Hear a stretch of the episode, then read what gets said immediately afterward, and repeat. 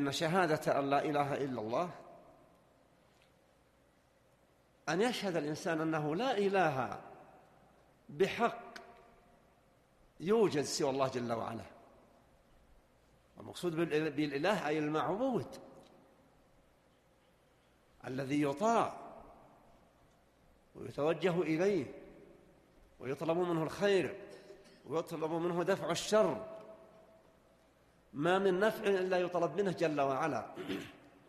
ولا يستدفع بلاء ولا محنة إلا به سبحانه وتعالى. فهو القادر على كل شيء. وهو سبحانه وتعالى أرحم الراحمين.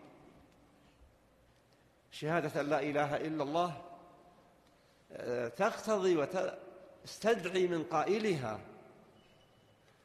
أن لا يشرك بالله. لا في أعمال ولا في أقوال.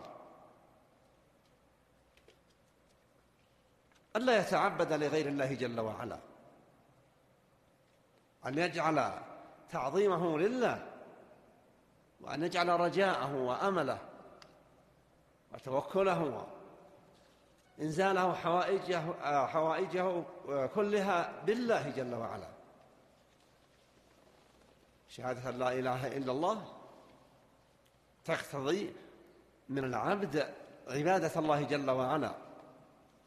وإذا لم يفعل فإنه يكون قد أكذب نفسه. والله يقول كبر مقتا عند الله أن تقولوا ما لا تفعلون. إذا قال لا إله إلا الله. وذبح للصنم أو للقبر بما يسمى بالولي